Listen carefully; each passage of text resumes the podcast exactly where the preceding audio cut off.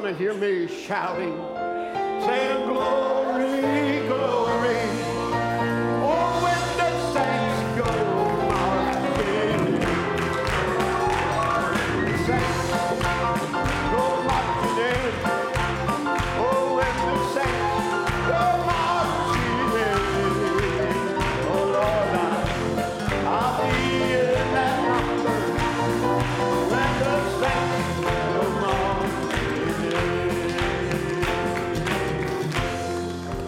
And I am waiting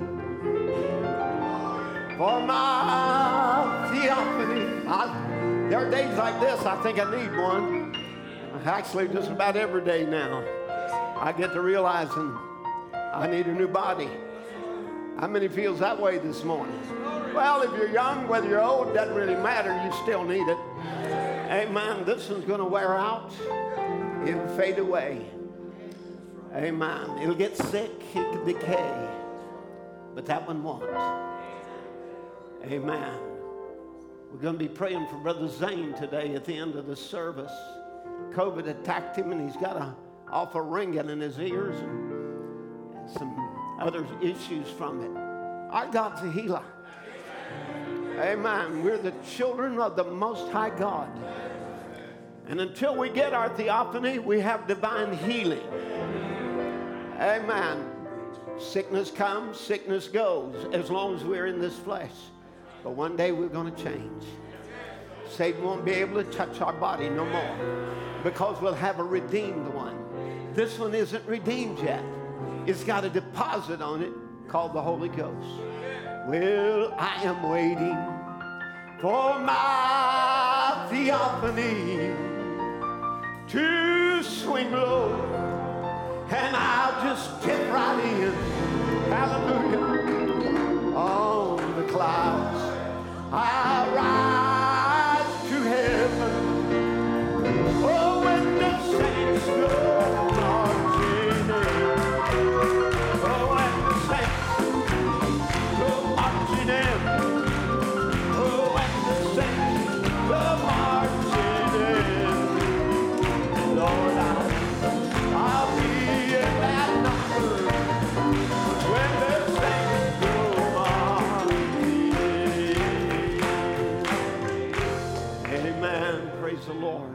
Looking over, I see Brother Alvin, Sister Janice with us today, and we want to welcome them. They haven't been here in a while. Sickness comes, troubles come, but the Lord is always gracious. Let's go to prayer this morning. Maybe you've got a desire in your heart. You would say, God, come by my way and speak to me in a special way today. Father, we're your children. We have gathered today in your name. And we know where two or more gather, you said you would be there in the midst. So we can always count on it when we obey you and do what you said. When we come together and gather, and Lord, even as we see that day approaching, and we forsake not this sembling of ourselves, it's a promise, a promise that is given us. You'll meet with us.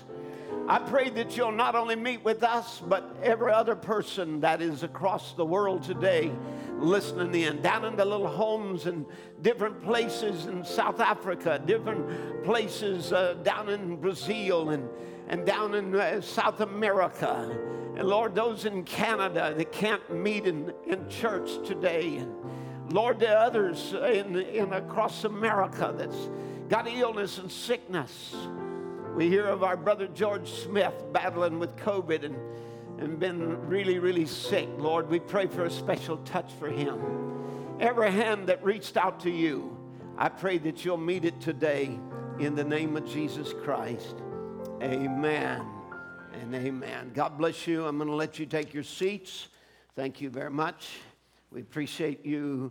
Uh, we'll probably have you stand again in a moment to read the word, but I've got a few little pastoral duties uh, to express how much I love you and how much I appreciate you.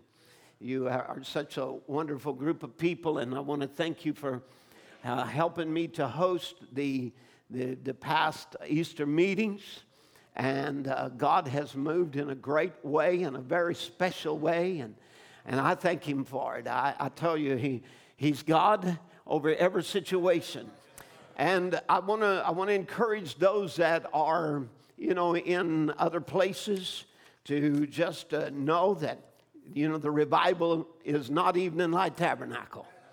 It is not Tim Pruitt. It is, it is the Holy Spirit, and He is uh, He can be everywhere in the world. You invite Him to your church, He'll be sure to show up because He keeps all of His appointments. Amen. We heard some wonderful, wonderful messages while that we were here. We heard from, of course, our brother Danny Steeman, and um, he preached um, a couple of wonderful messages there on dangerous. And then, of course, the, the last one was finishers. Amen. He had, the, he had them little catchy one line titles, but or one word titles, and they were, but it was wonderful messages that was behind those one words. And we were so blessed by it. And of course, then we, we heard a sermon that said uh, from Brother Andrew Spencer, Ain't no grave gonna hold my body down. Amen. And we were so encouraged and blessed by that and lifted up. Amen. And then we then we heard um, from Brother Ron that same evening, Brother Ron Spencer, morning is coming. We believe that, don't we? Amen. We've already heard the prophet of God come out and say, Shalom. Amen. It means the night is about over. And now the morning star, as it were, that heralds the, the coming of the Son, which is Christ, he's already went off the scene and is the, the last messenger as it was. I'm just typing there, not necessarily meaning that it's it, exact, but just, just using it as a, a type for now. That, you know, it, it's already moved off the scene, and now the light is about to diffuse all the darkness. Amen. As we move from glory unto glory. And then we, um, then we, of course, it was finished up with Brother uh, Danny Steeman preaching on finishers. Um, I thought it was really uh, neat. Brother Kalen Singh from South Africa, fellow minister, pastor there, he uh, just kind of summed it up like this. And he said, he said, um, th- this outpouring is dangerous. For the devil knows ain't no grave gonna hold the body down. Because morning is coming and the finishers are on the scene. God bless you, Brother Kalen, and the saints there, and um, all of you there that, that catch our services. They've done had their church. They're not missing their church. They've done had their church, but they're just joining in with us, and we're happy to have them with us. As I, as I said, you know, that, uh, that um, the, the um, the revival that we are experiencing is not something that belongs to Evening Light Tabernacle or is exclusive here, but that revival lies in the promised land of the Word of God. And anywhere the Word is preached, you can have revival with signs and wonders and miracles and every other promise of God. And my vision, of course, is that there would be a bride around the world I believe that that's the prophet's vision because he saw her from every kindred tongue, tribe, and people. And, um, you know, we're here to help and assist, but uh, uh, we're, we're not here to, to take the place of other pastors or ministries. We're here just to edify the body of Christ. And, and uh, so we're, we're trusting that, that uh, everybody can see that the move is on for the bride, for that's thus saith the Lord. Amen. And that bride is around the world. And, you know, this is not about building up a few mega churches or man's kingdoms. Kingdom building days are over with. The rapture is at hand. And let me just uh, encourage everybody today that the word is yours and it's in your grasp.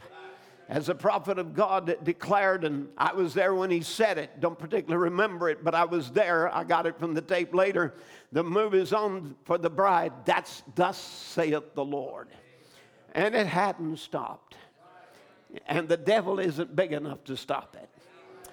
I hear Brother Branham saying in the deceived church by the world, he said, So revival in our day, how can we have it when the revival, regular revival giver is bound by the world? God won't come in where the world is. You can just depend on that. You associate with the world, then it's all of it. When you let the world creep in, you go to acting like the world, then you're finished. But when you cut loose every fetter from the world and come to God, and God will use you until you go to flirting again. And here's the only hope that I have this morning to wind this my message up is this while Samson was bound a new shock of hair growed out and he says then God sent us another church before the end time with the power of the Holy Spirit can come into it and to her in the demonstrations of the Spirit. And Mark 16 can follow the church. Acts 2 4, Acts 2 38 all of it will be following right along with the church. Signs and wonders accompanying the apostles. Great signs of his resurrection accompanied them while we're in prison. Surely God's growing a crop somewhere for the last great kill. And, and so, again, as we look at this, this is Brother Branham's desire to see that revival around the world. And that is our desire. I want to just say again how much that we appreciate you and what you have done. And, uh, the, you know, at every effort, I got compliments on how well the services were conducted, the altar calls, the, the uh, deacons and the assistants from them, and uh, the food that was prepared after service, that where you send them home with their sack lunches, and many other uh, kept people in their homes and was so accommodating to those to give them a place to stay. And, and then um, others who couldn't take people in, they cooked good meals and brought them, well, to my house and to some others I know, and really blessed um, many of them that stayed. And, and it was a special help to me and Sister Karen. Um, Sister Karen has been so blessed to return to health, and uh, she can do the cooking around home and she made me my breakfast this morning, as she does now all the time, and m- many of the meals uh, uh, during the day. But um, that, uh, that little special help, when you had a lot of guests, we had three preachers, their wives, and others in our home that was um, with us. So, you know, you, you blessed us in a great way and, and, and lightened our burden. And I want to say thank you very much, and God bless you. Let's give you a hand of applause this morning. Amen. We appreciate you very much.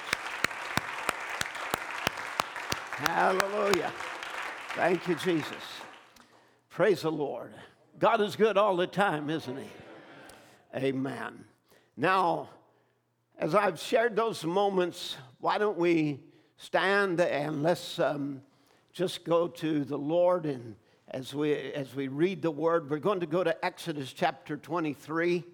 And we're going to verse 20, uh, Exodus chapter 23 and verse 20. Behold, I send an angel before thee to keep thee in the way, to bring thee into the place which I have prepared. Beware of him and obey his voice, provoke him not, for he will not pardon your transgressions. For my name is in him. But if thou shalt indeed obey his voice, provoke him not, for he will not pardon your transgressions. For my, uh, for my name is in him. Verse 22 now. But if thou wilt uh, indeed obey his voice and do all that I speak, then I will be an enemy unto thine enemies and an adversary unto thy adversaries. For mine angels shall go before thee and bring thee unto the Amorites the Hittites and the Perizzites and the Canaanites and the Hivites and the Jebusites, and I will cut them off. Thou shalt not bow down to their gods now, nor serve them, nor do after their works, but thou shalt utterly overthrow them and quite break down their images. And ye shall serve the Lord your God, and he shall bless thy bread and thy water, and I will take sickness away from the midst of thee. There shall nothing cast their young, nor be barren in thy land the number of days. Thy days I will fulfill. I will send my fear before thee and will destroy all the people to whom thou shalt come, and I will make all thine enemies turn their backs unto before thee unto thee, and I will send hornets before thee, which shall drive out the Hivite, the Canaanite, the Hittite, and or Hittite, and from before thee I will not drive them out from before thee in one year, lest the land become desolate and the beasts of the field multiply against thee. By little and little I will drive them out from before thee until thou be increased and inherit the land. And I will set thy bounds from the Red Sea, even unto the sea of the Philistines, from the desert unto the river. For I will deliver the inhabitants of the land into your hand. Thou shalt drive them out before thee. Thou shalt make no covenant with them, nor with their gods. Thou shalt not dwell in thy, they shall not dwell in thy land, lest they make thee sin against me. For if thou serve their God, it will surely be a snare unto thee. Amen. May God bless His word today and just make it that word real to your heart. Amen. It's so important that we, we believe and we receive the word of God. Now, we're going to be speaking on today, as we have been on the subject. It's a very broad subject. And actually, I went through literally thousands of quotes, studying them one at a time and categorizing them and making them into different topics on the angel of the Lord, the angel of the covenant. So this morning we're going to be speaking on the angel, our protector. If you noticed in this uh, passage of scripture that he read, he said, I will be an adversary to thy adversary and an enemy unto thy enemy. Now, Israel in the first Exodus left Egypt and they were led by the angel of the covenant who guarded and protected them all the way from Egypt to the promised land. I'd like to read from Exodus chapter 14 and verse 1. You can read this chapter later because it contains a lot of what we're going to be speaking on this morning, 14 and 15 as well. And it says, And the Lord spake unto Moses, saying, Speaking to the children of Israel, that they turn and encamp before Pihahiroth between Migdol and the sea over against Baal Zephon. There before it, it shall ye encamp by the sea. For Pharaoh will say of the children of Israel, They are entangled in the land. The wilderness has shut them in. And I will harden the heart, the Pharaoh's heart, and he shall follow after them and I will be honored upon Pharaoh and upon all his host, that the Egyptians may know that I am the Lord. And they did so. Now, it was in the midst of a great victory that God's people had been literally thrust out of Egypt. For Pharaoh had said, Get out, go and worship your God. You know, leave my land and go worship. And, and of course, Israel had been down in Egypt now for 400 years. And they were there because of the jealousy toward a brother. Jealousy is an awful thing. Amen. And, and it, you know, it causes a lot of different things. It causes um, hatred and, and, uh, and covetousness, it causes possessiveness and control and, and all of those things. It can, it can destroy a home, it can destroy a life, it can destroy a marriage. And, uh, but, but however, in this case, it was destroying a family, it was separating brothers. Um, it would cause them to do murderous acts because of that, where they would turn on one of their own and actually going to kill him and then would sell him as a slave. And, they, and it was all because that Joseph was a spiritual boy who had dreams and visions from God. Actually, God would use Joseph to foretell or prophesy of the coming Messiah. who would, um, would also be loved of his father. I'm speaking of Jesus now. But he would be hated of his brethren because of jealousy, he would be rejected and crucified. As I said, uh, you know, jealousy can cause awful things. Even jealousies within churches, jealousies in ministries. We just stop and realize, as John the Baptist said when, when they come and told him uh, the disciples of Jesus are is baptizing more than you, and all the people are gathered to him and they've left you, and he says, No man can make of himself anything. It's God that gives him positions and places. If we could just only realize that, even as ministries, even as churches, there would be no need for the turf wars and the fights and the feuds that goes on. But nevertheless, um, they, the, the, the children of Israel were now in bondage down in Egypt, though because of the brothers' jealousy. Uh, Joseph was rejected because he was spiritual and he was hated without a cause. And they should not have hated him, they should have loved him and respected him. But instead, they were jealous of him. And God, uh, uh, it's true, God dealt with him more than the rest. Gifts and callings are without repentance. They are something that God puts upon a life. You have, as Brother Branham said, it's a divine gift that I had nothing to do with it coming. And, and it's true with any other gift. You really can't make yourself something that you're not. You know, you, you have to be given the gift to be placed in your life and called of God and ordained for that position and place. But of, course, um, God gave him spiritual understanding and dreams and interpretations, and he, he could foretell things that would come to pass. Now, you would think this would cause his brothers to admire him and love him, but this provoked them to jealousy. You, you know, they called him names like, you little holy roller, or you think we're going to bow down to you one day when they heard of his dreams and visions. And, you know, the, these older brothers who were so great in their own sight, they thought they would never, ever have to bow down to this man.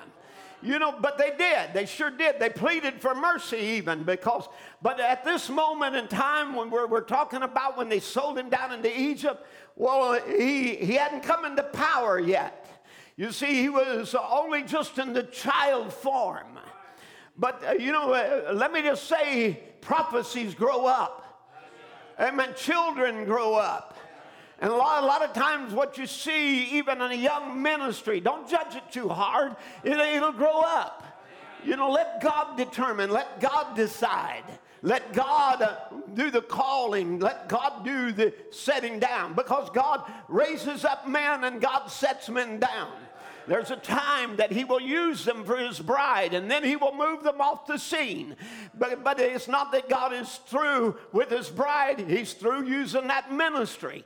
He wants that certain ministry there in that bride and working on her for a season and helping her for a season. But he'll move him off the scene because he got somebody else that's going to move right into that position. And so, you know, the jealousies of the brothers, though, caused them to all end up down in Egypt. Now, I just say to the brothers across the world today, those that might be listening in or hear another time, or you, you look on and perhaps you know, you, there's a little criticism because of our worship and our expression. And, you know, you hear slander words try to slander you by calling you a Pentecostal or holy roller, they would in days gone by, or all kinds of names that they try to make that a bad name. Amen. But I, I tell you, it's not a bad name man, my, my forefathers were Pentecostals. Ah, well, I knew that about you, Brother Tim. I knew you come from a bunch of Pentecostals. Yes, I did. I came from Peter and James and John and Paul. Amen. I came from the upper room. Amen. That's where that my, I go back to in my ancestry. Amen. Because I came from there and I can't help it. Amen. I can't help having the joy that's in my heart. I can't help having the Holy Ghost move over me and it just breaks out in another language sometimes. I can't help it. Amen. Because that's who I am.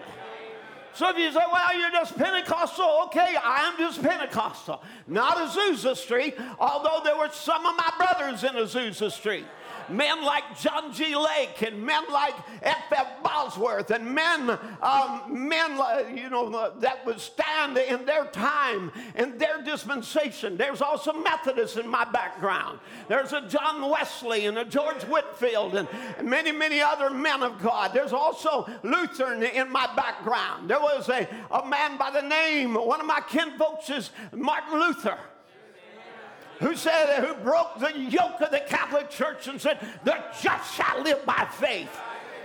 Amen. But, uh, but brothers, why get jealous? You know, you can have it too. You know, unlike unlike um, Joseph's brother, they couldn't be born again. They could only have a natural birth. They could only have that, that naturally, but you can have a supernatural birth that will bring back signs and wonders that it will get you away from your dried eyed confessions, your easy believism, your shallow experience of just saying, I believe the message, therefore I've got the Holy Ghost. But you see, men get dirty, filthy, jealous when they see God blessing the true bride with signs and wonders and miracles. Amen. When they see God vindicating himself, watching God heal the sick and casting out devils and speaking with tongues and interpreting tongues. Are you with me? Prophesying and all the other gifts of the Spirit, gifts of healing and workings of miracles. But they got to find some way to, to, because of the jealousy, to stone them. So they're going to try to find quotes that they can use as stones to kill the move of God. This is no different than they did in ages gone by. They did this to the Pentecostals, the Azusa Street. They did this to, to the ones there, the Methodists, when they shouted. They did this to, to Martin Luther. They did this to our, our forefathers, Abraham, Abraham, Isaac, and Jacob, and all that claimed to know the one true and living God. Amen. They cast their stones. They, with their intellectual mind, believe that they are more able to set a church in order better than what the Holy Spirit can do it. Amen. Yeah, yeah. And I know church order. Don't think I don't. I understand. I've read it. I've listened to it. We adhere to it. Did you hear it? What we have in this church is true church order. Amen. And I know that things should be done decently in order. But as Brother Branham said of the woman who washed Jesus' feet, said she elbowed right through there. She was going to get there regardless of how vile she was. Oh, I know it was out of order. Oh, sure. God help us to get out of order once in a while. The trouble of it is you got too much order. Get out of order. I hope the church gets out of order long enough to get saved. Amen. That's what we're trying to do. We're trying to get out of order long enough for people to get saved. Hallelujah. I remember when Jesus saved me, he said, Oh my, I'll never forget it. This little old Kentucky heart of mine was jumping 90 miles an hour. And I wept and I cried and I shouted. I didn't care who was standing around. I wasn't paying attention to order. I was in the presence of Jesus and I loved him. She wasn't noticing how much order she was in or how much she was out of. The main thing was get to Jesus. There he sat with dirty feet. He sat without being kissed. He wasn't welcome, and she wanted to make him welcome. She didn't care about their old Pharisaic order or their old traditions or denominations. She was pressing her way through to Jesus. God help us to have a revival like that where men and women will allow their, the, where men and women will elbow their way through the crowds and the denominations and the barriers till they get in the presence of Jesus. I hope it'll be that way this morning. That there will be desperate souls that will just elbow their way through the crowd, through the criticism, through the unbelief, through the darkness. Amen. And get to Jesus. Whatever you got to do, just get to Jesus.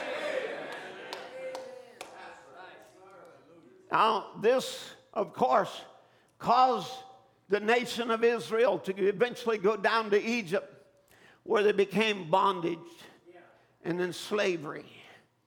And after Joseph's death, they settled down to Egyptian ways. And soon Egyptian gods were thought more powerful than Jehovah.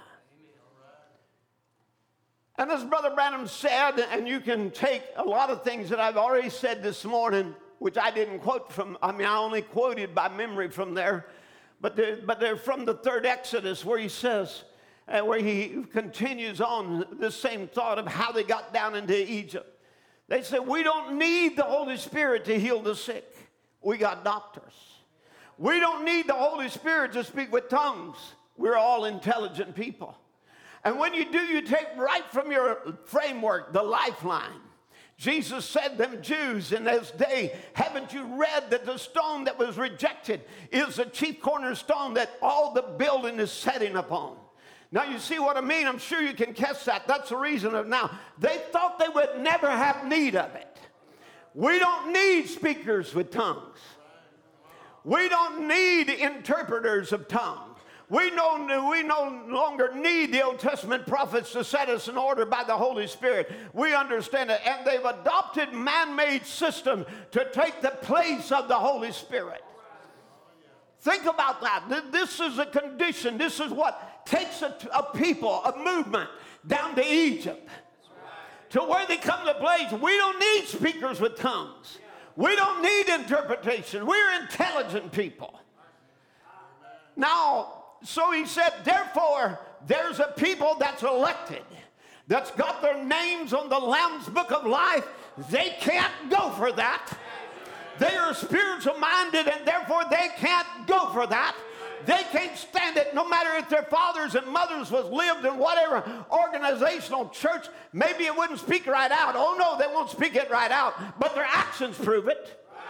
Here is the word, and the Holy Spirit proves it's among those when He gets them gathered together that He still heals the sick and raises the dead and speaks with tongues and casts out devil. So it depends on what's on the inside of a person.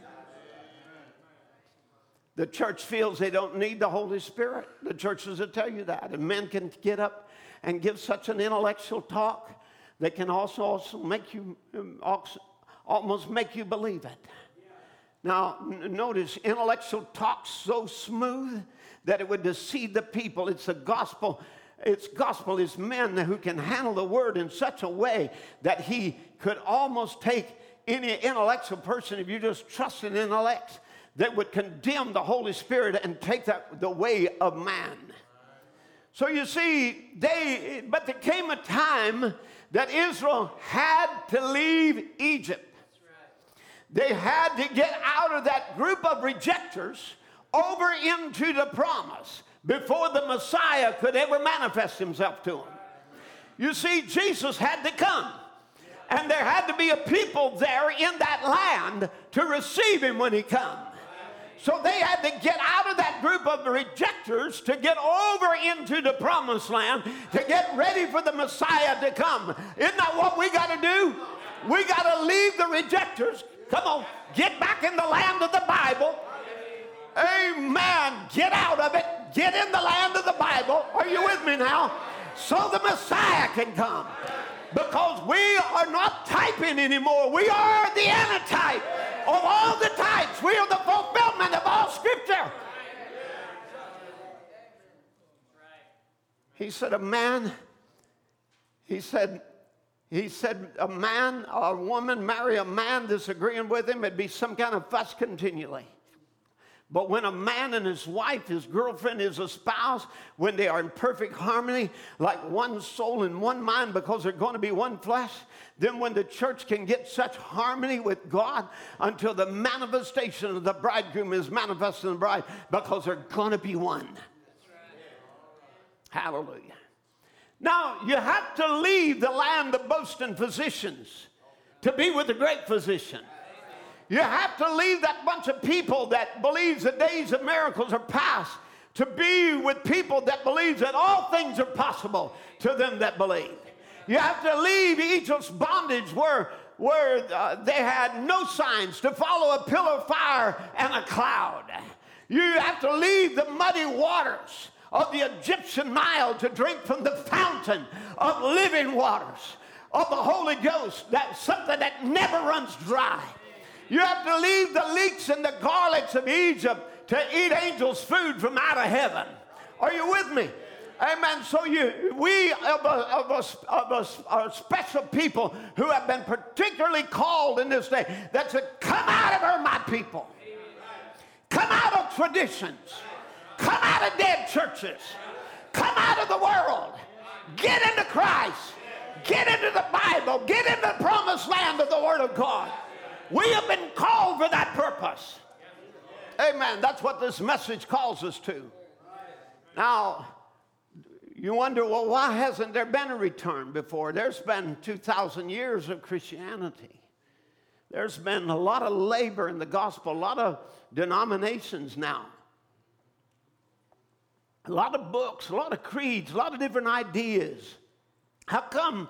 Why hasn't there been a return to the promised land of the Bible until now? Genesis 15, 16 tells us that he tell, God tells Abraham, I can't give you this land now. But in the fourth generation they shall come hither again, for the iniquity of the Amorites is not yet full. Now bear with me for a moment. We have had great revivals of the past. There's been the Baptists, the Lutherans, the Methodists, the Nazarenes, the Pilgrim Holiness, and the Pentecostals, just to name a few of the, uh, the main ones. And each have had their chance at the Word. The Baptists would restore immersion. The Lutherans would restore justification by faith. The Methodists would, would uh, bring sanctification, the Nazarenes shouting, and the Pilgrim holiness, holiness, and the Pentecostals, the gifts of the Spirit. There have been great revivals of the past, great moves of God. And each one of them believed that this is the day, this is the hour, this is the time. But they ran into roadblocks. You know why? Because the iniquity of the Amorites were not yet fulfilled. But God gives nations opportunities to repent before judgment. The Amorite nation had plenty of time to turn from their idolatry, but they despised God's goodness and God's long suffering and refused to repent. Yeah, they had witnesses. They could they witnessed that the Jehovah God of Abraham they witnessed him, them giving him a young, a young son or son in his wife in his old age. They saw the miracle. They saw the, the, him leaving idolatry and come out to serve the one true and living God. They would see it that in a time of famine, that God would tell Isaac, stay in the land. Don't go out of the land. And he stayed in the land and he sowed in the time of famine. And in the time of famine, he reaped a hundredfold. Isn't that amazing? Because a man stayed in the promised land. He stayed in the Word. He got more by staying in the Word in a time of famine than he could do in running down to Egypt where they had the Nile River to water their crops. Come on, somebody. Amen. This is a God who, who, who vindicates his servants. And he had vindicated the word over and over and over and over to them. They had seen it. Now, but in Abraham's day, the Amorite had not yet come corrupt enough to lose Canaan. And so it doesn't immediately go to Abraham. But when it does, God uses his own his people to carry out the sentence. You sin, see, men can sin brazenly for a short time. Judgment will surely fall when their evil works are complete. As John Calvin said, when God gets ready to judge a nation, he sends them wicked rulers. Are you with me? And God's judgment today is upon the Methodists. Look how they have turned to homosexuals. His judgment is upon the Baptists, the Pentecostals. He's what's he doing? He's calling his elect out of the denomination and leaving them in their wickedness. And let me say, God's judgment is on this nation. He has turned them over to a reprobate mind. And if you're not careful, you'll get swept away with that reprobate mind that is, uh, that is taken on because it's the mind of Satan coming down Are you with me? Satan's about to take over this world. You heard me right. When the bride leaves, chaos breaks over. Amen. Satan comes down. He has about a short time. And the kingdoms of this world are preparing to crown a Satan as their king. They're already doing it. They're doing it in our universities. They're doing it in our schools. They're doing it with their curriculums. They're doing it with their anti-God, the antichrist movements. Somebody help me preach now. This is where we are. And judgment is on this nation. A person or a nation can reject the gospel to a point that God rejects them. Amen. And then he curses their conscience. That's pretty heavy right there. Let me repeat it. God, God can, uh, what God will do with a person who rejects his word and his gospel, and they can do it to a point that in, that in turn that God rejects them, and when he does, he curses their conscience. Listen, don't, don't the United States appear in Revelation 13? Isn't there number 13? Wasn't there 13 original colonies that formed the U.S.? Isn't there 13 stars and 13 stripes and 13 arrows in the eagle's claw? And I hadn't even begun to number all the 13s. Even, even in some of the titles on your uh, uh, on, on America, their, the, their letters are 13 long, and, and so on and on and on. It's over and over and over again. 13, 13, 13, 13, and she's found in the 13th chapter of Revelation. She raises up like a lamb with freedom of religion. She ends up like a beast. Come on. With freedom from religion. Listen, right over in our neighboring country right now, over in Canada, in Edmonton, there is a church there. They're not a message group, but they're, they're believing Christians walking in the light they know.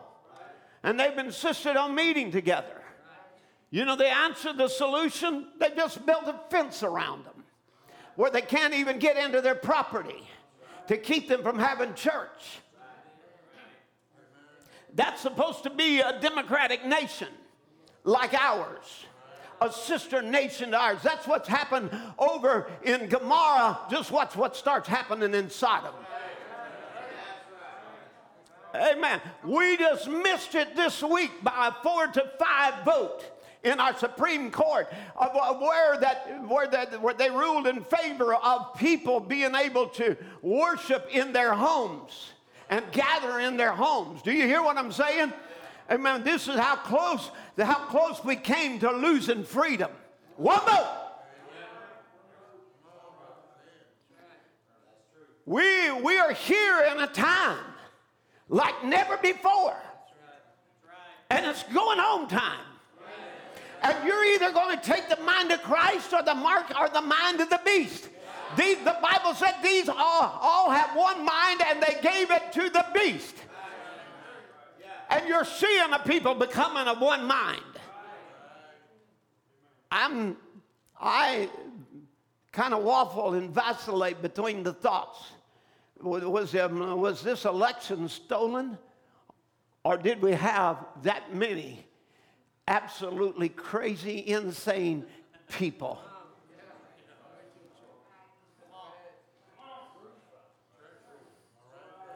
Do you hear what we're talking about? Where the majority now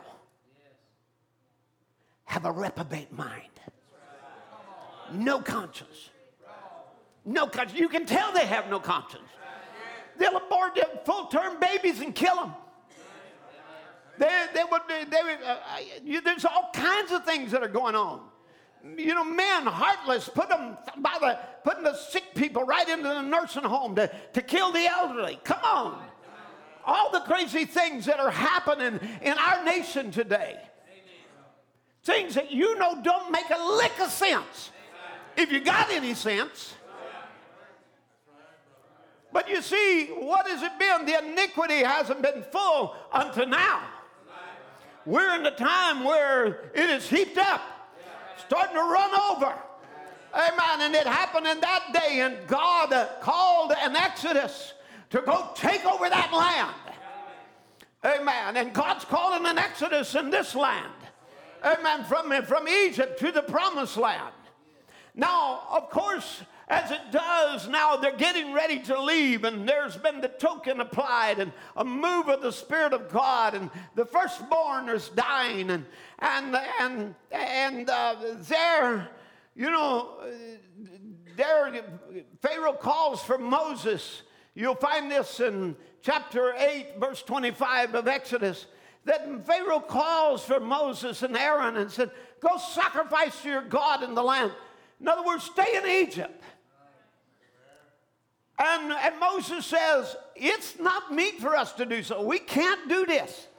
For we sacrifice, I want you to watch the wording. We sacrifice the abomination of the Egyptians to the Lord our God. Lo, we sacrifice the abomination of the Egyptians before their eyes. Will they not stone us? We will go three days' journey into the wilderness and sacrifice to the Lord our God as he hath commanded us. Now, they, they're saying we can't worship here. We got to go three days' journey from Egypt. We must go to justification, sanctification, the baptism of the Holy Ghost in order to, to go into the promised land. Amen. And, and, and Pharaoh said, I'll let you go that you may sacrifice to the Lord your God in the wilderness. Only ye shall not go very far away from me, you know, far away entreat from me. You see, uh, you know, again, they were, they was, I'll let you go, but only so far. You see, they, here Moses realized, I can't sacrifice.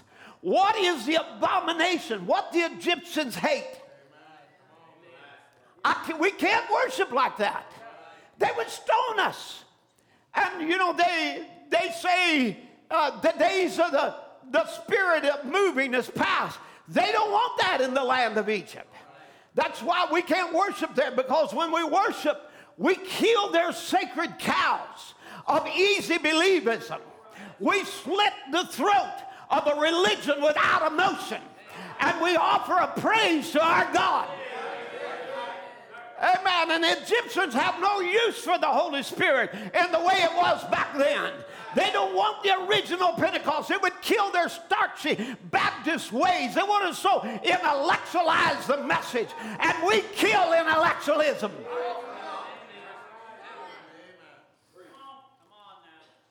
Now in Egypt, you're educated to God. But when you come three days' journey to the baptism of the Holy Ghost, you kill Egyptian religion dead.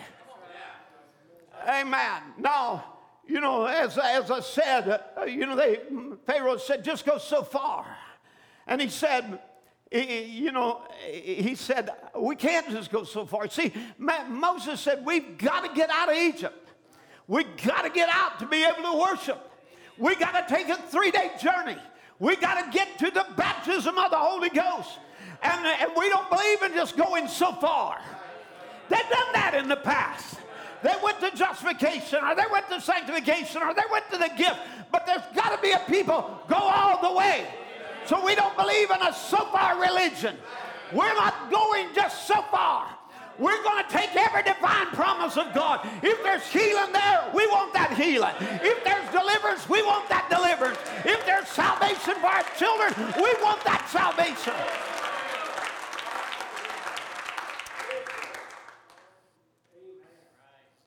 All the Pharaoh says, but you don't have to have this victory.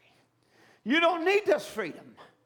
You, you don't have to weep your way to Calvary and cry and die out to sin. You don't have to go that far just settle down to good old denominational life. You know, come to church and, you know, pay your little dues and put your name on the book and, you know, but, but again, the sacrifices we offer, they are an abomination to the Egyptians.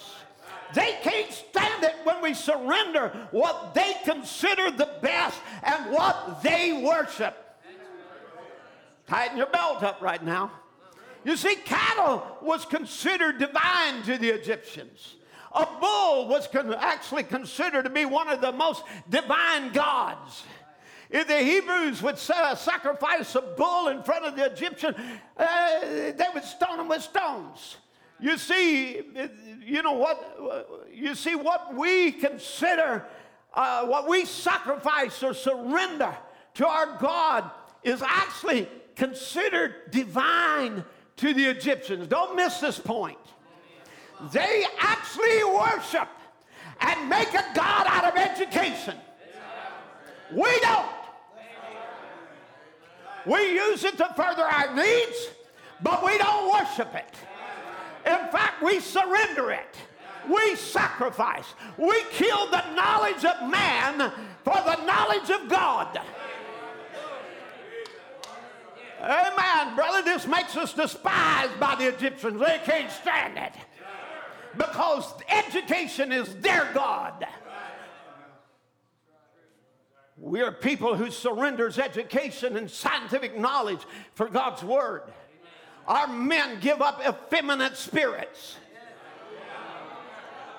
And the Egyptians will hate you for it. Come on now. Amen. We give them up or kill or sacrifice effeminate spirits. They want men to be sissies. They don't want them to be the head of the house. No way. They want that killed. Or they don't want that killed, rather. Why? Oh, isn't he a darling? Oh, my. He sports a necklace. Look at him. He's found his feminine side. He puts on his shorts. Isn't he cute? And his, his hair is like a punk and his clothes are tight. Isn't he a darling?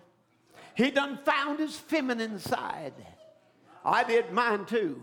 About 45 years ago, I brought her down to the altar and we became one. I'm the masculine, she's the feminine. We're one. Amen. But when we sacrifice, we kill that bull. We surrender. We give up the world and the things of the world. Amen. 1 Corinthians 6 and 9. Emblazon this on your heart. Know you not that the unrighteousness shall not inherit the kingdom of God? Be not deceived. Neither fornicators, nor idolaters, nor adulterers, nor effeminate, nor abusers with themselves, of themselves, of mankind, nor thieves, nor covetous, nor drunkards, nor revilers, nor extortioners shall inherit the kingdom of God. Of such were some of you. But you are washed. But you are sanctified. But you are justified in the name of our Lord Jesus and by the Spirit of our God. Some of you were that way.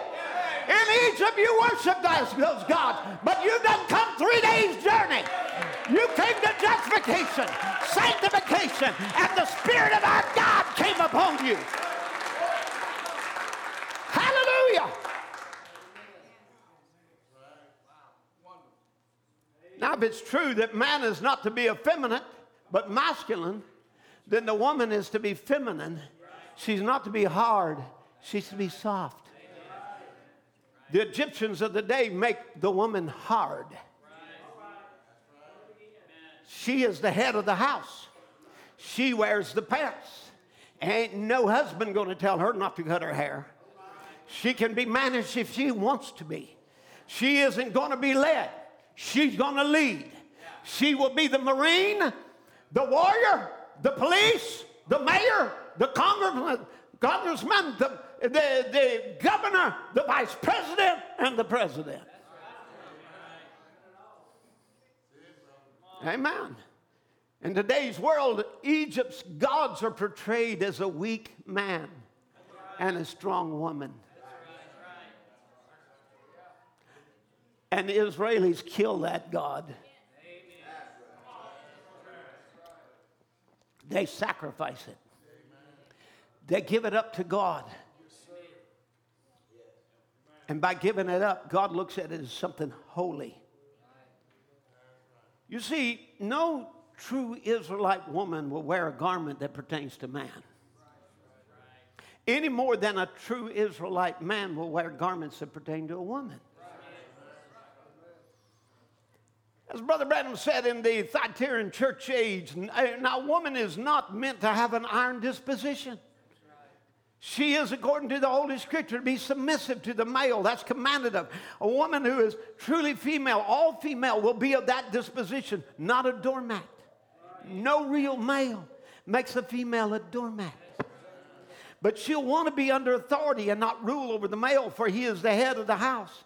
And if she breaks that image God made for her, she is perverted. And any man that lets a woman take authority has also broken that image and he is perverted. That is why a woman cannot wear that which pertaineth to a man or cut her hair. She is never to wear garments that pertain to male or cut her hair. When she does, she's intruding into the male domain, taking authority, perverting herself. And when a woman invades the pulpit, which is commanded she must not do, she shows what spirit she is of. Being a dominating female is Antichrist, and the seeds of the Roman Catholic Church are in her, though she may deny this ever so vehemently. But when it comes to the word, let God be true and every man's word a lie. Amen. But now, keep this in balance now because no true male will make a woman a doormat. She ain't something for you to wipe your feet on. She is something to love and to cherish, to care for and to nourish. Amen. No, no, it ain't, it, ain't. You say, well, Brother Tim, you make all the decisions in the house. Well, you know, the buck does stop here. I am responsible. But there ain't nothing we do that we don't do together. I don't have a separate bank account from her, and she don't have one from me. I don't do th- I don't go and buy my buy, buy a car without getting her approval. I ask her, I ask her, what, you know why? Because I love her. I want to please her. It's my joy to make her happy. But when it comes down to the, where the rubber meets the road, I take, I take responsibility for the decisions that has to be made in the house. We work together. I'm not alone. She's not alone. I'm not by myself. She's not by herself. We're together in this. And any true marriage relationship has to be that way. Are you with me? But a man is to have the image of Christ. He is to love his wife and give himself for her. See your wife going astray? Well, where, where, what are you going to do about it? You're not going to win her back with an angry look and a fist. Amen. The best way you can do it is be a real man. Kneel yourself down to an altar somewhere and call on God until God changes the situation. Amen. Oh, that a people would know their God. Because when they know their God, they can do exploits. So when we worship, we sacrifice, we give up to God, we kill what Egyptian idolizes gods. We kill makeup. We kill vulgar, and immoral clothing. We kill movies and movie stars. We don't worship them and make them divine. We kill them. We slaughter televisions. We surrender up to God pornography. That's adultery, don't you know? Amen. and if you're unmarried, it's fornication. But we don't we don't worship that. Amen. We kill it. We offer that up to God. Amen. We offer our lives to God. I'll not join myself to some filthy man or woman out there. Come on, somebody. Amen. I'll not be a slave to sex. I'll not be a slave to lust. Amen. We are people of freedom. Amen. And those gods that the Egyptians worship, we don't worship them here.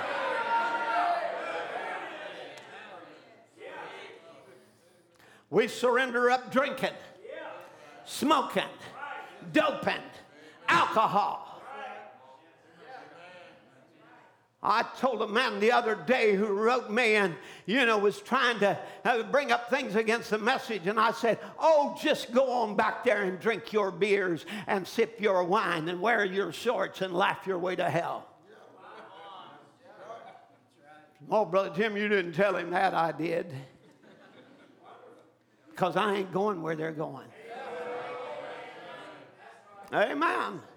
Amen. We surrender up drinking and smoking and dope and alcohol and rap and rock and roll and country music.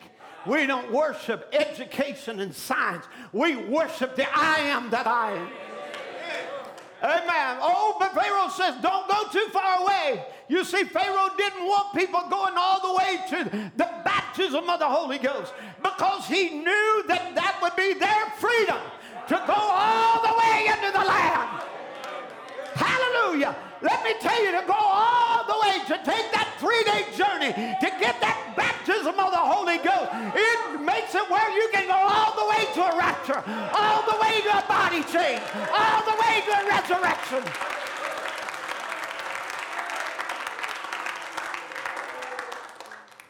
Kind of like after this meeting we just had.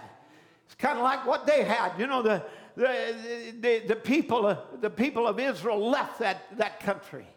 And, and uh, Pharaoh looked around, and they all looked around and said, My goodness, what have we done? Why have we done this? That we let Israel go from serving us. How? Well, why, why did we let him go? You see, the devil don't want to let you go. You, you don't have, listen, you don't know how often he told you. Surely you do. How often he told you that you were worthless?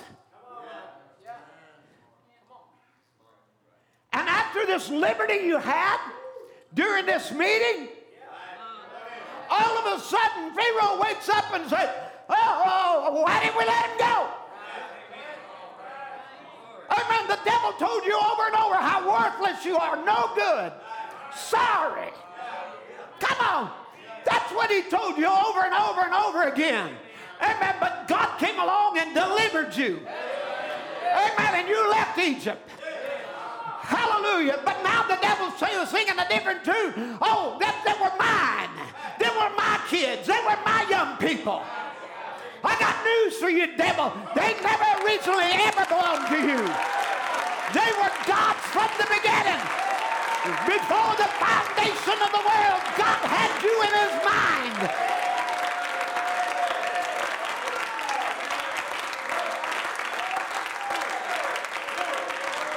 Now, he's been on your trail, hadn't he? He's been whispering in your ear, hadn't he? He's been lying to you over and over again all of a sudden you ain't worthless no more. You're worth pursuing. I want them back. I want to take back those young people I lost.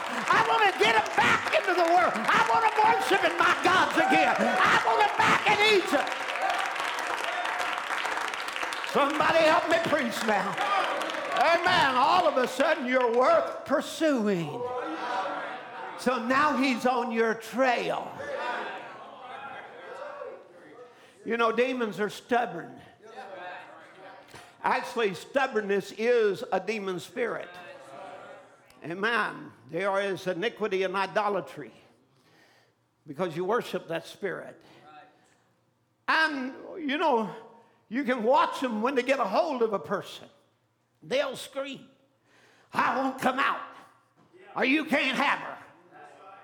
You'll hear them in a growl. You, you know, I've had them growl at me in a, in a gruff voice saying, I won't come out.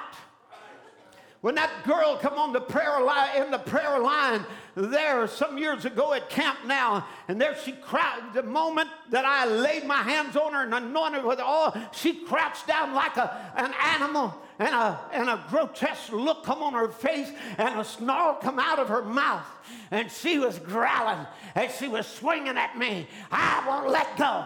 You know, I won't let go. I'm, I, I won't. I will not go. Well, you saw what happened, didn't you? He had to go. He done come to the wrong youth camp.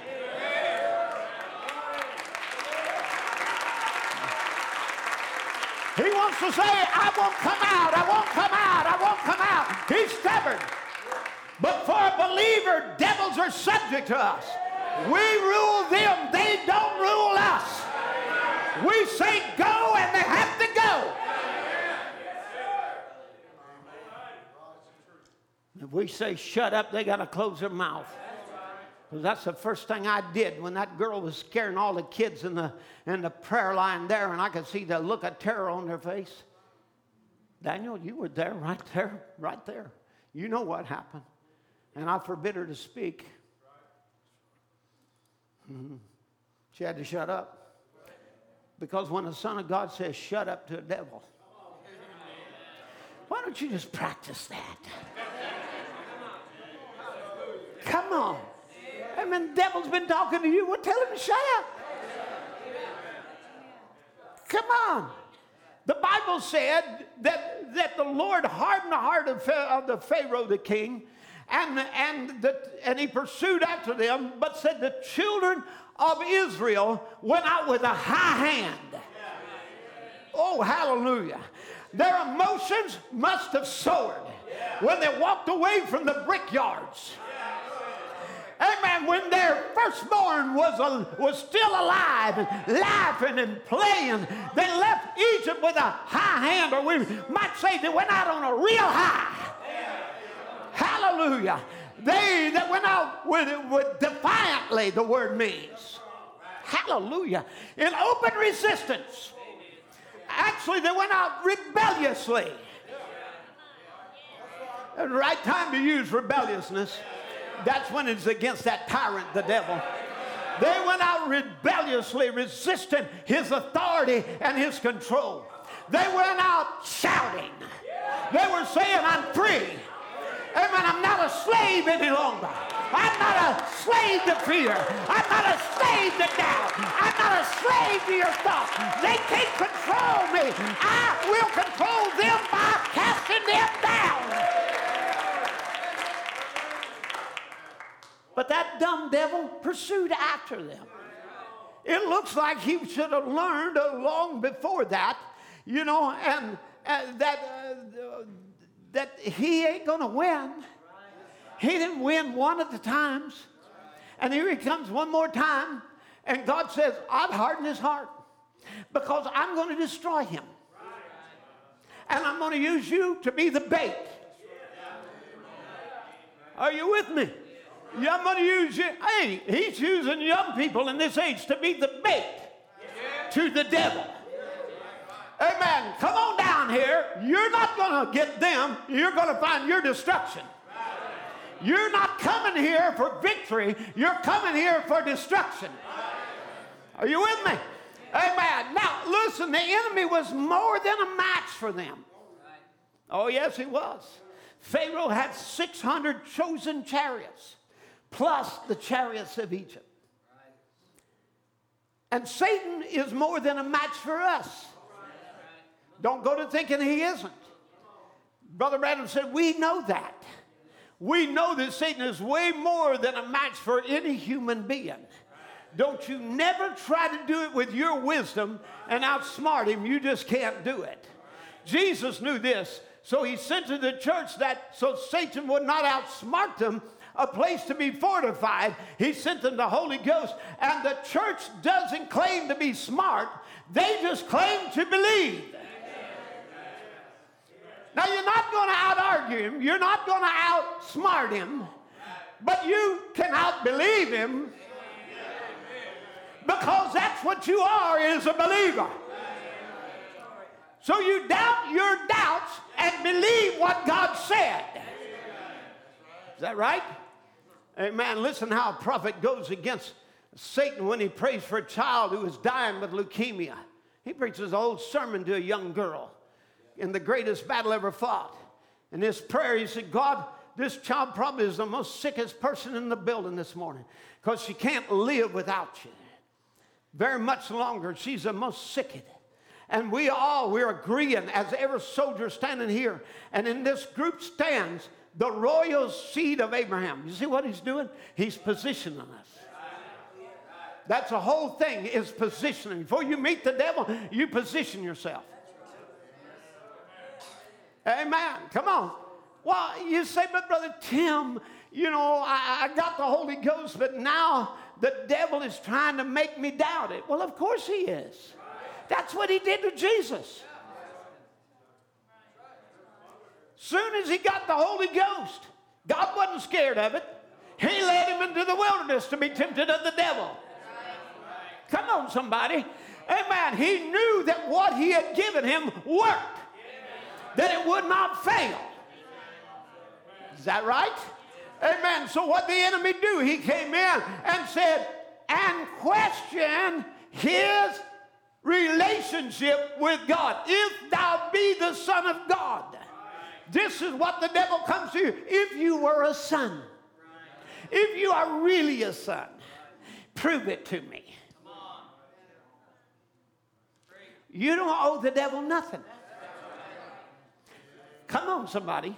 You do not owe him a thing. You don't have to prove to him nothing. Amen. So Jesus didn't even use his power. He didn't go and get anointed again and, and, and let me shout for a moment. Can, can I get that feeling I got that, uh, that Sunday to Sunday or that, that, that Saturday night when Brother Ron was preaching? Can I get that feeling again? He didn't say that. He wasn't feeling it right then. He was not feeling it right then. You know what he was feeling? The dirty, rotten, evil presence of Lucifer himself snarling at his face. And if you don't think that was an atmosphere, it was.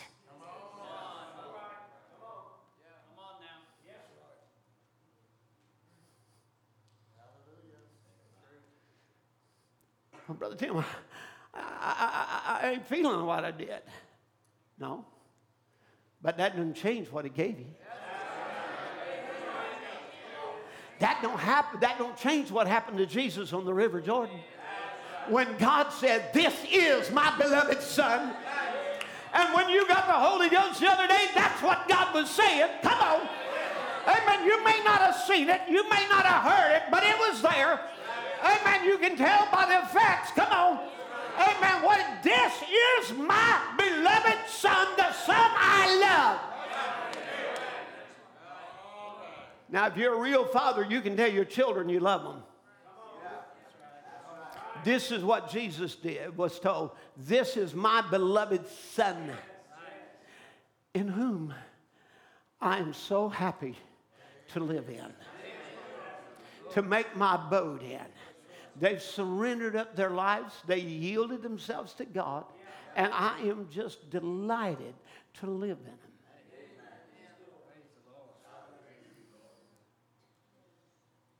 Now he goes, and the Holy Spirit leads him into the wilderness to be tempted of the devil, not a devil, but the devil. Now, most of us, maybe, I don't know, maybe we never meet the devil but we sure meet a devil. You can see him in the other realm. Brother Branham did one time. He said, I was laying there and he said, I looked over in the corner and he said, I felt the funniest spirit. And I looked over and there was a, a creature. It looked like a, a deformed creature, you see, because Satan lost his original state and he looked like a deformed creature, like Alley Oop in the funny paper. And he was cackling like a hen going to the barn. And he was saying to me, You're nothing but a fake. And these miracles and you, that you say is nothing but a fake. Well, if the, if the devil has the audacity to come into the presence of a prophet of God, Malachi 4, and tell him he's a fake, what do you think he's going to do to you? He's going to come right up to you and say, You just been faking all of this. You faked that shout the other day. That was you, Jump. That was you. That was you. That was you. Because he's pursuing you. All of a sudden, you worthless, no good thing is something he's got to have back.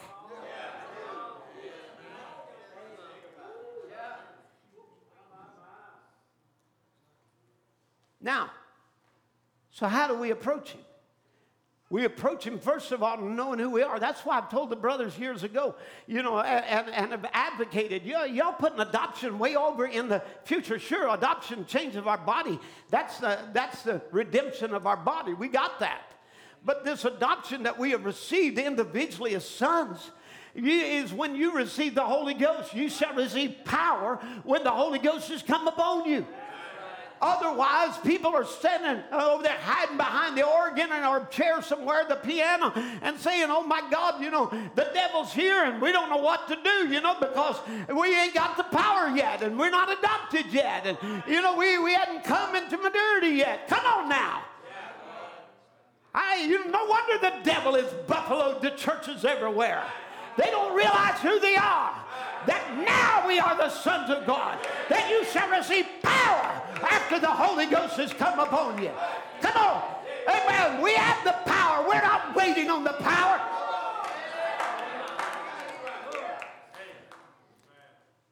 You misapply things. You get you go and look for all the quotes. And well, Brother Randall said, when the squeeze comes down, what's the third pull dim? Now, let me tell you something. Squeeze has been here a long time. Amen. The devil has been squeezing and pressure is everywhere.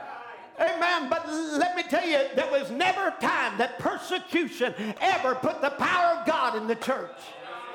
Amen. It's the Holy Ghost that puts the power of God in the church. We don't have to wait on the squeeze. We have the power now by the baptism of the Holy Ghost. Well, Brother Tim, when, when it all comes down, well, read Feast of the Trumpets.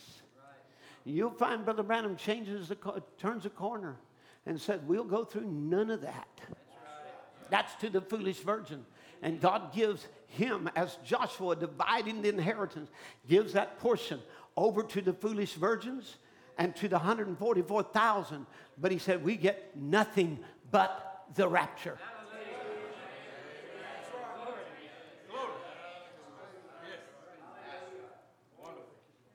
Isn't it wonderful to know you won't go through the tribulation, church?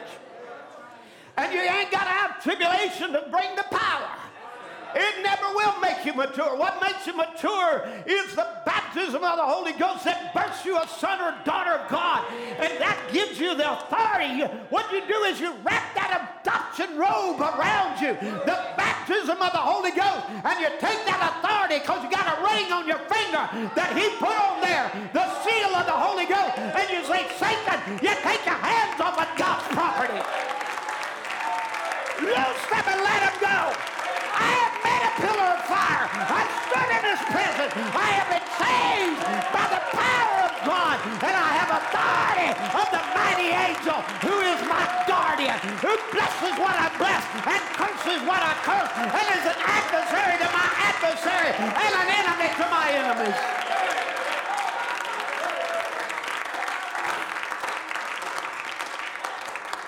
And this, he said, in this group stands the royal seed of Abraham. We're marching in on Satan now. We're not running. We're not retreating. We're marching in on Satan now. And might as well get ready to go, Satan, because our armors are gleaming and our colors are streaming, and men and women are holding swords marching forward to, upon you now for this little girl. Come out of her, Satan, leave that child as the army of the living God. We defy you. Leave her in the name of Jesus Christ. I go lay hands upon her, and Satan, you have bound this child. You have done this evil. I know you're more than a match for a human being, but you're not a match for my Lord. So I come in his name. Leave her, thou spirit of the devil, thou demon of sickness. Come out of this child that she may go free from this day on. I pronounce this in the name of Jesus Christ. And then he says, It has been spoken. Now let it be done. You people keep telling me in prayer lines, well, the devil keeps telling me. I have a simple question I want you to answer. What are you listening to him for?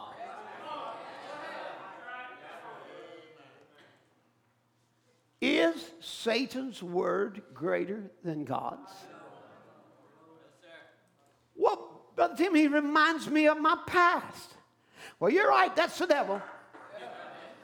Because God can't do that. God can't remind, once it's been forgiven, come on, somebody, God justifies, that means that you are righteous in His sight. So if you have a spirit that comes up and reminds you of your past, it ain't God. And He ain't worth listening to. And you can tell when He's lying when His lips are moving.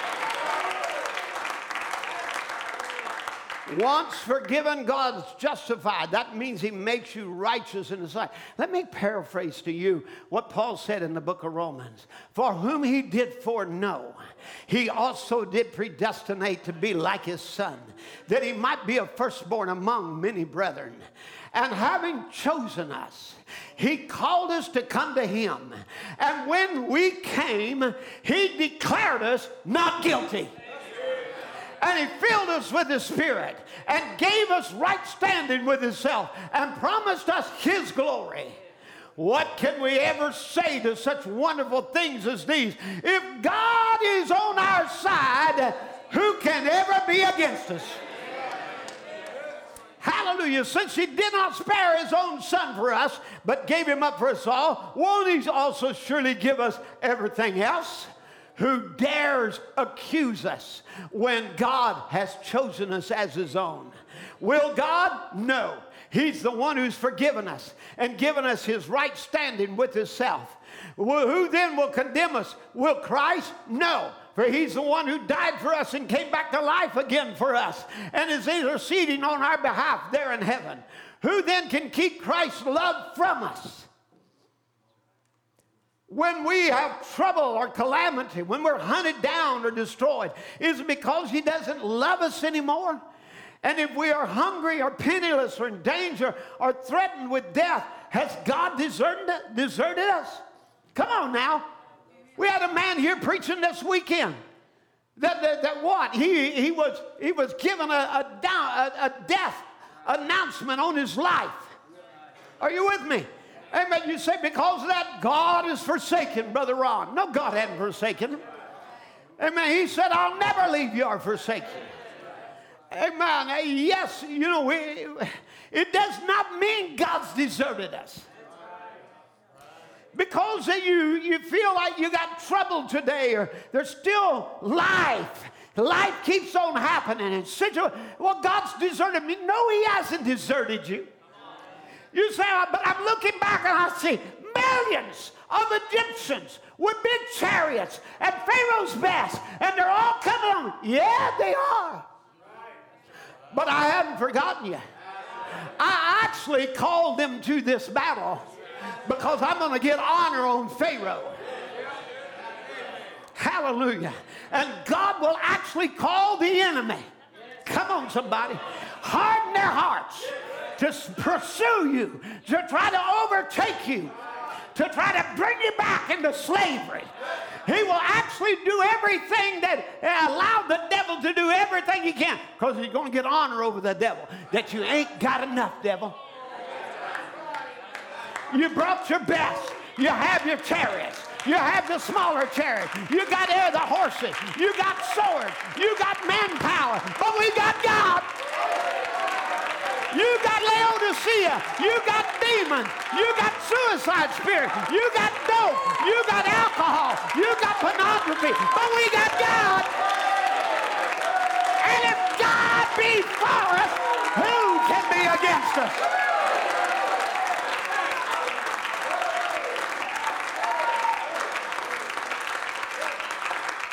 Sure, you're going to have trouble. Yeah, certainly we face that. We go through trouble and dangers that we face. But overwhelming victory is ours through Christ who loved us enough to die for us. Come on, somebody. God pursued you too. Don't never forgot, forget that. Amen. Not just the devil, God pursued you. Amen. Because of his great love that he had for you before the world began. He said, You're mine, little children.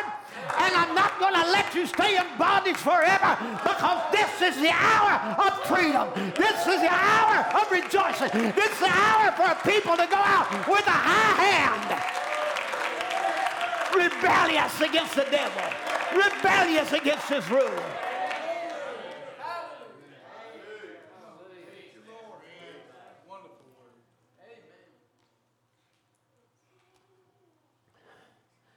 For I'm convinced that nothing can ever separate us from His love. Death can't, and life can't. Angels won't, and all the powers of hell itself cannot keep God's love away. Our fears for today, our worries about tomorrow, or where we are high above the skies or in the deepest ocean, nothing will ever be able to separate us from the love of God demonstrated by our Lord Jesus Christ when he died for us. Now, so the devil tells you, keeps telling you you're in what you, what you are in his sight, that you're still his slave. But what does God say? He said you never originally belonged to the devil. You're mine, and you're not only pardoned I want to give this thought to you. You're not just pardoned, you're not just forgiven. I mean, you cheat me out of money and I forgive you. But I still remember it. And it may take me a long time to ever trust you again. Because I remember it. Right? Amen. But that ain't the way God does. When God forgives, He forgets. It is though you never done it. Amen. You didn't even do it in the first place. Amen. You look, but you look and you see the enemy coming like a flood and pursuing you. Say, Oh God, oh God, oh God, the, the devil's going to be victorious now. And Moses stills the people and says, Fear not, and see the salvation of the Lord which he will show to you this day. For the Egyptian whom you have seen this day, you will see them again no more.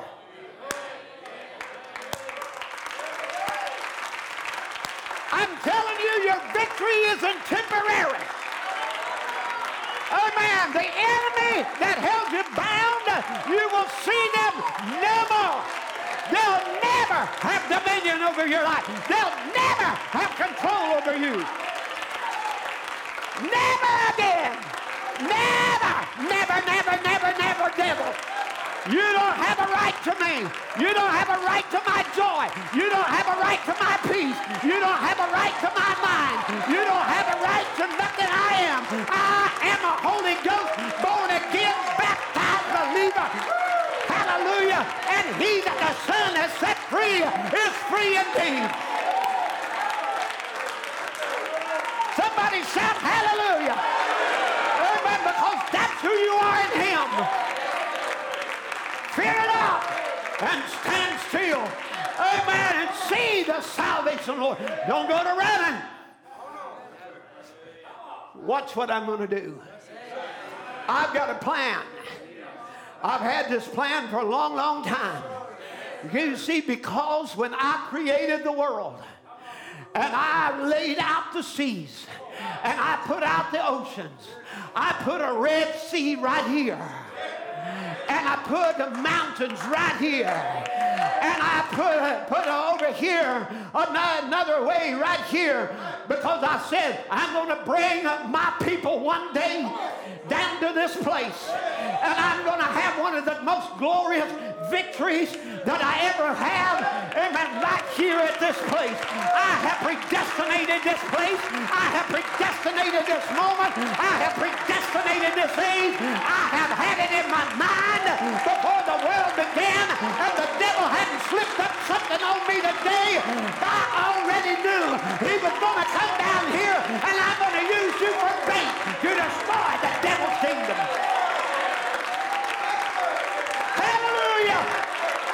I said, hallelujah. Amen. What is the devil doing? God is to thing, come on, devil. Come on down in the Laodicea. Come on down in this evil age. Do the best you can. Because right in the moment, I'm rapturing the bride out of here. You'll not get them. You'll not take them. You'll not destroy them. This has been my plan all along, and I've hardened the heart of Satan. Go ahead, bring your education, bring your signs, bring your thinking, bring your evil, bring it all down on this sea. Come on down, come on down, devil. I'm going to destroy you. I'll have my honor over the enemy. The Egyptians who you see today, you will see them again no more forever. Forever. Forever. Why? Why, Brother Tim? Because we're so powerful, because we're so strong, because we're so great a people. No, the Lord shall fight for you, and you will hold your peace. Hallelujah. Thank you, Jesus. Thank you, Jesus. I said, Thank you, Jesus. We ought to worship Him right now.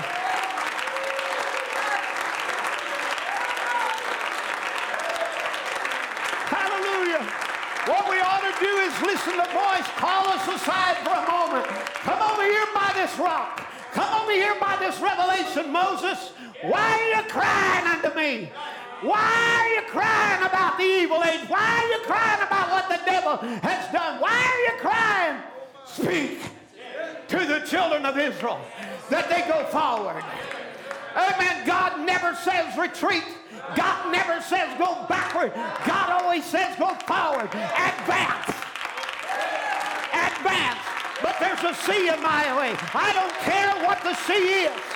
I don't care what the problem is. Amen. Go through it. Go through it. It's going to be the best thing you ever done. Amen. Because when you go through it, the enemy's going to follow you right in. He's going to pursue you right into the middle of the sea. Hallelujah. Amen. When he pursues you right into the middle of the sea, I'm going to let the waters flow over them. Hallelujah. And I'm bringing you out through dry ground. And the same dry ground will be a mire that will tear off their wheels. And they can't go no more. And they will have confusion. Talk about making the devil confused. We're in an hour to make the devil confused. Is somebody with me? Amen. He's confused. How can there be a bride out of this evil age? How can all the confusion and the trouble of this time, how could there ever be a bride? He is confused. Amen. But let me tell you, God, in this moment of confusion, is bringing one of the greatest victories the world has ever seen. Do you hear me this morning? Of the greatest victories the world ever seen.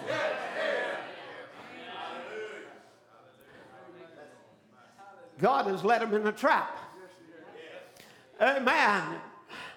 Got him right down, and he says, Why are you crying? Why are you crying? Why, why, are you telling me? Well, the devil said to me. The devil's pursuing us. Oh, look here, look here, look how big he, you know what a hold he You remember how he whipped me. You remember, the, I, look, I can show you scars. Scars, Brother Tim.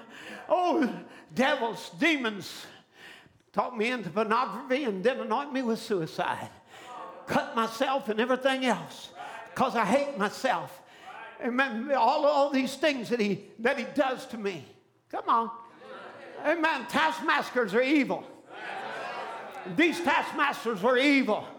They would abuse the women. They would abuse the young males. They would abuse the men. They would abuse the elders. They abused everybody. Amen. But I'll tell you what, brother, when they passed through the Red Sea, is somebody with me? That Red Sea represents the blood of Jesus Christ. Amen. And when they through the Red Sea, all these demons got in the quagmire of God's trap. The alcohol, the tobacco, all the things, the dope, the pornography, the sins, the lust. Come on, somebody. The, the evil all got in the quagmire. And the waters began to close over them. And the same water that saved us is the same water that's destroying them. Because the Lord is our captain and the Lord is our leader. I will fight for you. You're not doing this alone, little children. I am here to fight all the way through to bring you to victory. Hallelujah. And the last one got on the other side of the Red Sea. And they looked back over there and they saw that old taskmaster that whipped them, that old devil that held them down that old spirit of lust that made them you know, feel so dirty and pulled them down in the quagmire of sin. All those things, they were dead. They saw their enemy dead in the Red Sea. I'm telling you, your taskmasters are dead in the blood of Jesus Christ. It redeemed you, but it also saved you from their destruction. Are you with me now? Hallelujah. Glory to God. And when this began to happen, they began to shout. And Moses began to sing a song. And he began to sing the song of Moses and the Lamb. Are you with me? He began to rejoice. Amen. Because they saw their enemy dead. You remember that, that old so and so that whipped me that day and beat me in submission, and little girls were defiled and ruined and wrecked by him, and all that. He was a particularly evil one. I just saw the water close over his head. That old lust devil that followed my family for years and years, we just broke the cycle. Hallelujah. Because they're dead in the Red Sea. Well, no wonder that Miriam took a, terror, a tambourine and began to dance and say, Great is the Lord. Great is our God. He is victorious over the enemy. His power is above all. There is no God like Jehovah. There is no God like Jehovah. There is no God like my God. Hallelujah. Brother, that don't put a dance in your step. Amen. When you grandparents and parents see your enemy is dead in your grandchildren, suicide devils are dead, lust spirits are dead, demons of hell been deceased. Why? Because of the power of the blood of Jesus Christ.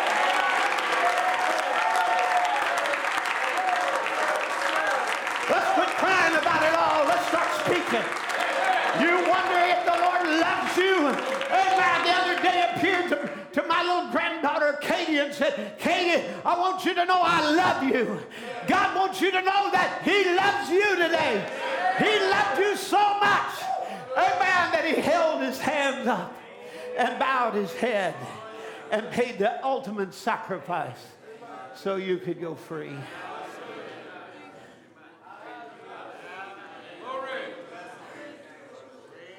Hallelujah. Blessed be the name of God. Blessed be the name of my rock. Blessed be the one who is the Alpha and the Omega, the beginning and the end, the root and the offspring of David, the bright and the morning star. Blessed is he that was, who is, and will come. Blessed is he that is the same yesterday, today, and forever. Blessed is he that moves among us and heals our sick. Blessed is he that moves among us and saves our lost. Amen. Let the musicians come. Come on down here, Brother Camp. It's the hour of your deliverance. We're going to believe God. Amen. I come yielding this sort of faith, claiming the oneness of God and man by the Holy Ghost through the baptism, through the mercies and sacrifice of Jesus. I defy every devil that's bound any boy, any girl, or man or woman, every sickness, every defy every doubt, I defy every fear, I defy everything ungodly. Leave this audience in the name of Jesus Christ. Hallelujah. Hallelujah. Will you believe with me right now? Will you believe? Brothers, come gather around him right now, anoint him with oil. And the prayer of faith shall save the sick, and God shall raise them up. Hallelujah. Amen. Amen. Brother Zane, it's the devil. Not you're a devil, it's the devil. He's a tormentor. He's come torment your body. But it's written in the word, they will lay hands on the sick and they shall recover. In my name, they will cast out devils. If any is sick among you, let him call for the elders of the church. And the prayer of faith shall save the sick, and God shall raise them up. So I curse this affliction in the name of Jesus, commissioned as a son of God to cast Satan out. In the name of Jesus, you take your lying, dirty hands off of God's property. I command you to do it. I say to these ears, open up. I say to this body, hear the word of God and be healed. In Jesus' name. Thank you, Lord. Thank you, Jesus. Amen. Thank you, Jesus. Thank you, Jesus. Thank you, Jesus. Hallelujah. Hallelujah, Jesus. Amen. Let's give the Lord a hand clap of praise. He has done great things. He's done great things.